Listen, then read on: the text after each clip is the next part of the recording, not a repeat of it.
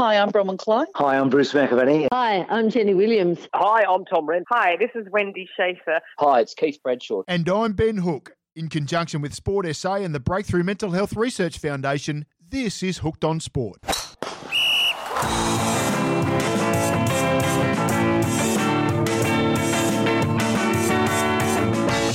Thanks for tuning in to another show. Today is episode 28 Bang Bang.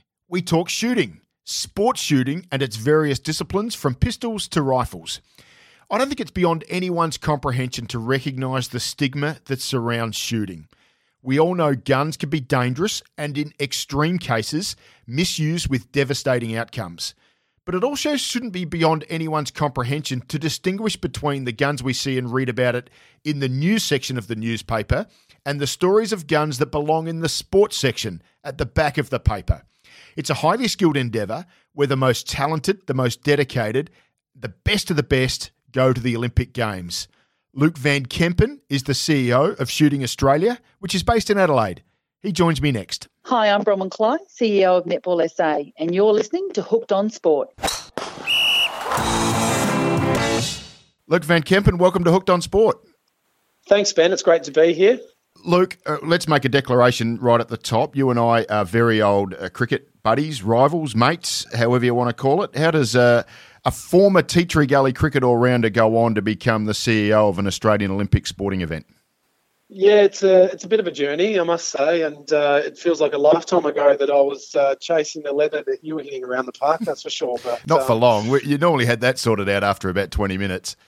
Uh, well, there was uh, it was a pretty quick outfield out at Pootawhinga there. I, I certainly remember, and uh, yeah, fond memories of, uh, of those cricketing days. And I guess you know, through my uh, you know, my playing exploits, I was able to secure some work early on with the South Australian Cricket Association. And that soon led to an opportunity to move to Melbourne and, and work at Cricket Australia, where um, I, th- I, think is where you know I really started to learn about sport business. You know, one thing working at the SACA, you, you got a really good understanding of um, sport governance and, and how you work within the you know the structures of community sporting organisations. But Cricket Australia at the time was was really transforming from being an organisation to a corporation, and, and is now certainly the latter.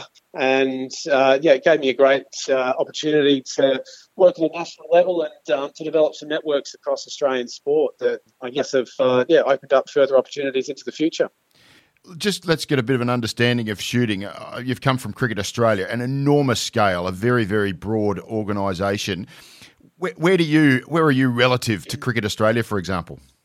Yeah, I've been making the observation since starting this role last August that um, all different sporting organisations in Australia um, have a, I guess, a different stage of their evolution as a sport. And you know, shooting Australia and, and Australian shooting isn't quite as progressed as, as cricket has I guess over the over the years uh, along that continuum of evolution and uh, and so you know shooting Australia's role is is really to, to, lead the success and growth and sustainability of target shooting sports in Australia. We have uh, a member organisation structure that's probably more complex than most sporting organisations in that uh, you know we have five different disciplines of shooting that uh, are also represented by their own um, you know, national member organisation. Mm. Each of those national member organisations has their own different state and territory structures. So, you know, appreciating that, um, you know, not all states and territories are, are, represented in that, but there's about 43 different organisations in the in the structure of uh, uh, and the governance of, of, shooting sports. And our role primarily is to identify and, and train and develop athletes that um, represent Australia at the Olympics or World Championships or, or Commonwealth Games in the past. And in, in doing so, in recent years, we've played more of a role in the participation and sport development space, given that, you know, we have a responsibility as the, as the leading organisation to make sure that the future of the sport is secure and that when it comes to Los Angeles 2028, maybe Brisbane 2032, that Australian shooting is still going to be as successful as it has been in the past. It has an incredible success record. How do you transfer success at Olympic level into growing your sport at the junior level. I mean, you've come from cricket, as you said, and I mean, it was pretty straightforward with cricket. You took a heap of cricket balls and cricket bats and equipment into schools, and away you went. That's how you encourage kids to get into the game. I imagine that's a little bit more difficult. You can't just wander into the local school with uh, 20 different firearms and say, righto, kids, away we go. How does that process work specifically for your sport? The overlying framework is is pretty similar when it becomes uh, pathway development. You're right you know, we, we certainly don't uh, go anywhere near primary schools uh, as a means to develop participation, but there are a number of different pathway opportunities that um, high school kids can participate in. You know, regional zone championships that aren't necessarily necessarily organised by the school bodies, but they're organised by local volunteers and um, you know people with significant interest in the sport in a in a region, for instance. So the, the pathway structures are pretty similar. You know, for each of the disciplines, there's um, you know there's zone or state or, or national championship structures, which um, which you know, young athletes can can enter the pathway in. One of the you know, one of the great things about our sport is that, you know, time as an elite athlete is is much longer mm. than than it can be in other sports. So there isn't the inherent pressure to um, you know to, to be within the you know the under 12, under 14 development squads, mm. um, or, or you're not going to make it. Um, you know you can't get a, a license for a firearm and, until you're you know, 12 or 13, and, and that's actually slightly different in each different state and territory. So I guess once um, people get to that stage and you know they've, they've generally had uh, you know some sort of you know whether it's family or, or friend introduce them to the the sports side of shooting you know there, there are some structures and some pathways for, for people to follow through is it traditionally more of a regional sport is that where the predominant number of your athletes generate from yeah, it depends on the discipline actually. So we kind of put our five disciplines into three major pots, which is pistol rifle and shotgun. So you'll find pistol shooters uh, tend to have a metropolitan background. They, uh, I guess, it, it, comes down to access to um, facilities, but it's sort of a, you know, probably an outer metropolitan sort of locale for, for most of those.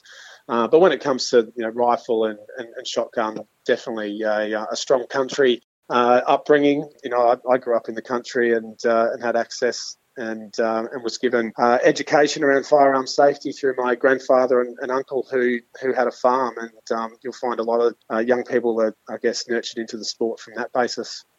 Uh, look, what makes a good shooter? I mean, calm nerves is probably one, but when you're talking about talent identification, what what do your uh, what do those people look for?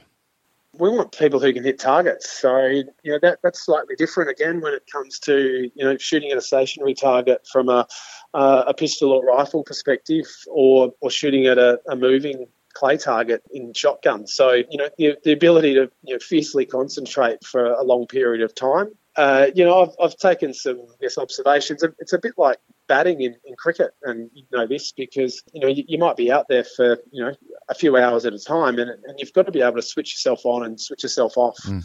you know, throughout that competition to be able to make sure that um, you, you're ready as the bowler's running in, or as you've got those four or thirty seconds to be able to have your shots on the target. So you know concentration, the ability to, to um, switch your mind on and off to be able to maintain that concentration for a long period.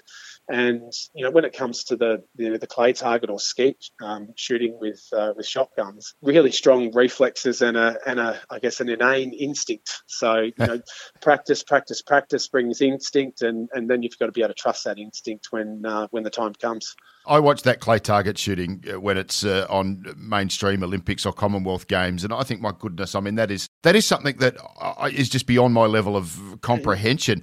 I mean, is there, and I'm sure you've had a crack, there must be a real sense of elation and success in your sport when you successfully hit a target. I mean, that would be quite a thrill, I imagine, especially for a, a relative youngster or a novice at the sport to successfully achieve that for the first time. Yeah, there's no doubt there's an adrenaline rush uh, within the sport. Power of um, you know holding a, um, uh, and shooting a projectile at a target is um, is one thing, but then actually hitting that target is uh, is, is, definitely a good feeling. No, that's that. Make no mistake, those targets move really quick, mm. and um, you know Olympic trap and Olympic skeet. You know the the, tra- the targets are, are, traveling at sort of 60, 70 kilometres an hour, and to be able to pick them out of the sky is um, is a is a really good talent of course, as you come you know down the pathway, there's uh, there's there's different formats or um, or models that um, that I guess the targets operate on. So, you know, as you begin in a, in a format called you know, down the line clay target shooting, you know, there's different angles and, and I guess slower speeds that um, that you might you know run a run a summary you know, similar to comparing Test cricket to um, you know the 40 over one day cricket on a hard wicket in the country. you know, there's, there's different formats that suit all different types of competitors, and it really makes for for an inclusive sport. And, and there's um, there's a great uh, you know lot of examples of people from all different walks and, and backgrounds that have um, had real success in the sport. Uh, Luke, would you regard shooting as, I mean, from one of a better term, perhaps a, a, wealthy sport? And has that been adversely affected by what the world's had to endure over the last three months? I certainly wouldn't regard it as a wealthy sport, but um, we have been able to ride the wave of the, the COVID situation without too much financial hardship. I guess it's reflected differently across the community. As uh, as I've heard people discussing your show. I mean, the you know the clubs and, and their ability to retain membership, but also their ability to retain you know their business models through their facilities, whether it be with hospitality or you know other functions that they run, has, has obviously been severely affected by the, the restrictions. We've actually discovered that you know within these restrictions there there are a number of aspects of the sport that make it easy to participate under social distancing, and that um, you know if you can create the right timetables and uh, and I guess the the right um, space between all of the, the competitors, then you know we've seen that you know clubs have been able to reactivate and reboot in a really safe and responsible way. Let's take a short break to hear from John Mannion at the Breakthrough Mental Health Research Foundation. It's brilliant that we're starting to return to sport to return to physical activity, and to be part of a team again. Both wonderful things that will have a positive impact upon our mental health. But for some of us, the time out of sport may have been a challenge, and so returning to the sporting group might be difficult for us. Therefore, we think it's really great if we look out for each other. And one way to do this is to know the five signs of mental distress that can help ourselves, our family, and our friends. So why not look out for things like is somebody not feeling themselves? Have they started to become withdrawn? Maybe they're showing some signs of agitation. They could be starting to neglect themselves or having conversations with you where they're expressing their feel sense of hopelessness. If this is the case, it's important to reach out and to put your hand up. Take the time to connect with your families and friends. Give yourself permission to relax and to recharge. Remember, it's normal to feel stressed, sad, and confused, and talking to a trusted family or friend can really help you. Remain calm and try to keep a routine as normal as possible. Look after yourselves and your loved ones, and remember, we're all in this together. And now back to the show. I would imagine that there's a lot of advantages to shooting with regard to the COVID protocols. You might be one of the sports that really would have been able to get around the challenges better than most certainly for the outdoor sports. Mm. So the, the clay target shooting and some of the long range rifle shooting has been able to activate more easily than you know indoor rifle and indoor pistol ranges. You know, some of those ranges are indoor outdoor and, and they've had to contend with I guess, you know, numbers within enclosed environments and, and making sure that that can be managed. So yeah, it has progressed differently within each of the different types of sports, but we had to significantly reduce uh, at the beginning of the sort of the pandemic as the restrictions were coming down we'd had our, our flagship event the shooting australia open scheduled for the 18th to the 20th of march and as it turned out that was going to be the fourth and, and final olympic selection criteria event mm-hmm. So we'd, we'd, expected sort of 400 to 450 people at uh, the Sydney International Shooting Centre for, for that event. And at the time, you know, you could still have 500 people or more at a, at a mass gathering. That changed pretty rapidly, but we, we could see all those things happening and we could see that there was a lot of fear in the community around travelling through airports and, and different things. So we effectively had to cancel that, that event and only invite the athletes who had re- achieved a minimum qualification score who could effectively qualify for a place on the Olympic team. And that, that was when we, you know, I guess before the, the reboot sort of planning started, that's when we identified that, you know, these sports can be undertaken with appropriate distancing and, and with all the measures in place. And yeah, we were, we were able to hold that event. And, you know, the, the days that followed were absolute chaos given that, you know, we'd held the last event on the Sunday. The selection panel met on the Monday to um, to pick the team, and on the Tuesday, you know, from the Australian Olympics Committee's point of view, they were suggesting that you know they weren't going to be able to send a team, and and then later in the week, the IOC confirmed that uh, the Olympics were going to be postponed, and here we are sitting here with a, a team that had been uh, selected and uh, and not announced yet, wondering what to do. So we had to go through some pretty intense meetings and and conversations to determine whether you know we go ahead and announce and uh, and select this team that had been picked after the athletes had put in six months of really hard work to qualify themselves, or do we wait 12 months and see if people are in a different stage of form or um, or to ensure that people are in form as they uh, as they head into the Olympics. But in the end, we were actually legally obliged, given we were where we were at in the process, to to go ahead and nominate the team to the Australian Olympic Committee, and we've since done that. There's 15 people who are set now and, and are beginning their training to um, to go and represent Australia in Tokyo next year. I've got the 15 names in front of me. Has there been any uh, particular management of those athletes? I imagine they're all expecting to be competing uh, in this coming year, and that's been extended by a year. It's can be challenging for uh, some people who maybe plan for life after the Olympic Games. Have you had to add to their uh, mental well-being, their physical well-being over the course of the last three months, knowing that when they were actually going to be compete is a year down the track?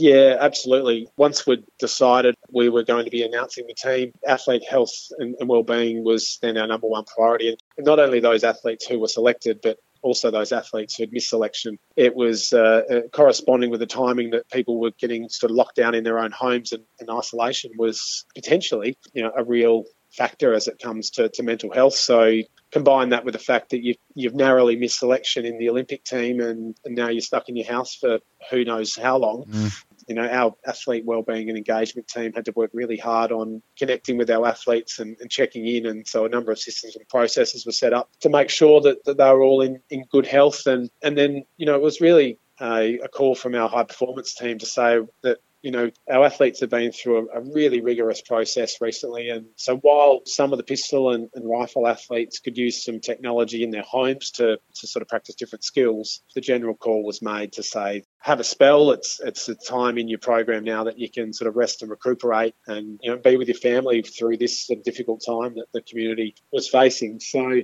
now we're starting to come out of that and we're starting to actually have a, a pretty different plan about how we're going to train our athletes because we would have had uh, you know significant overseas travel within the I guess the normal run into an Olympics where we can expose athletes to international competition that can provide them with meaningful training and, and competition that can prepare them for the Olympic Games. But we're seeing ourselves having to, I guess, revise our domestic schedule and, and, and re implement different competitions that are going to provide the athletes with, uh, I guess, a different set of circumstances as they train here in Australia for Tokyo next year. Luke, you and I are South Australian, and uh, something unique about shooting is that perhaps the best known South Australian shooter is Libby Kosmala, a Paralympic mm. athlete. Just very briefly describe shooting's Paralympic program and how important it is to the sport? Yeah, it's it's really important, and I mentioned how inclusive the sport can be as it as it relates to you know men and women and families.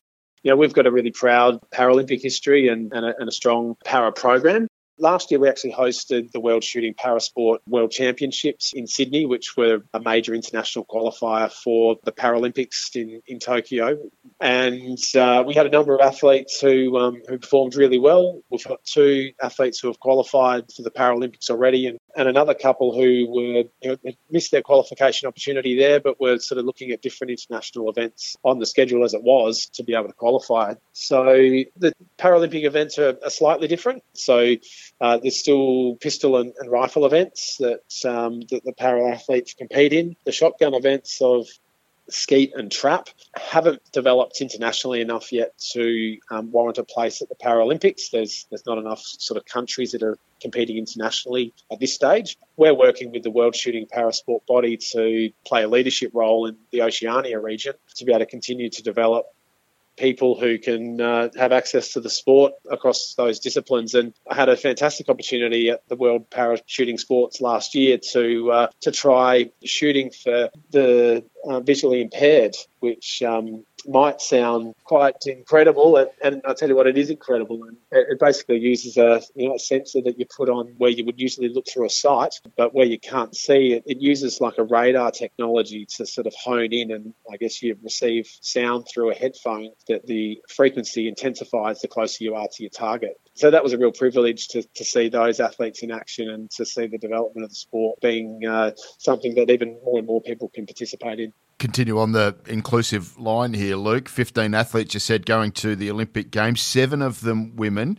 Great that women are getting the opportunity alongside the men to compete. Of course, Laetisha Scanlan, Commonwealth gold medalist uh, from a couple of years ago. So not only are they getting the chance to compete, they're getting the chance to succeed.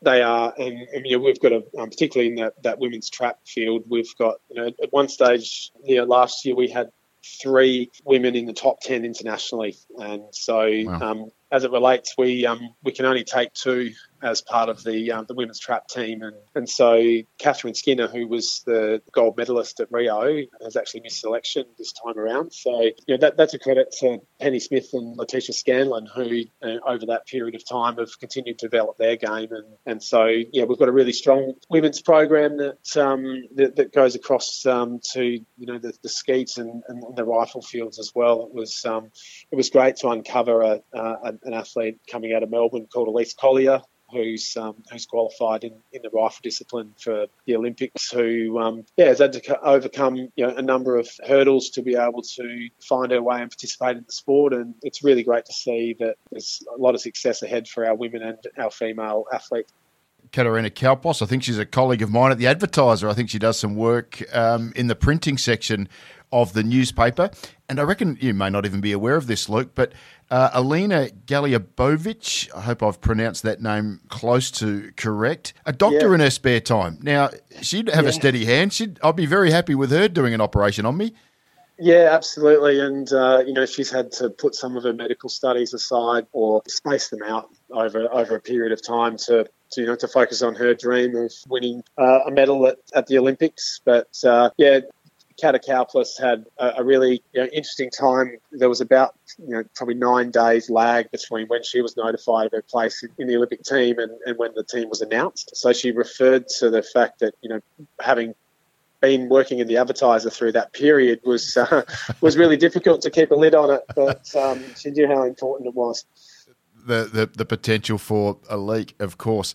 Uh, and of course, the, the Rossiter family. Shame that we're not seeing Victoria uh, off to the games, but Jack, a young South Australian star, uh, alongside Alex Hoberg as well. So in South Australia, Luke, the sport seems very well catered for. The Rifle Centre of Excellence is um, is run here in, in South Australia. Of course, our headquarters is, is based here. But yeah, certainly our um, you know our, our, rifle program partners with South Australian Sports Institute, SASI. Um, yeah, there's been uh, some great opportunities for, for local athletes to progress, and you know Jack's uh, you know a real product of of, of that environment. Um, you know Dane Sampson's moved himself down from Queensland to um, to base himself here with our with our coaches and to have exposure to um, to the facilities that uh, are on offer here and yeah, people like Victoria and Kata and, and others are, are, really coming through the system. You know, Alex is still at school and he's been selected to go and compete at the uh, at the Olympics next year. So a great achievement for him, and you know, he's he's someone who's got a long career in the sport. Look, there's so many fascinating stories uh, in shooting from uh, women, kids.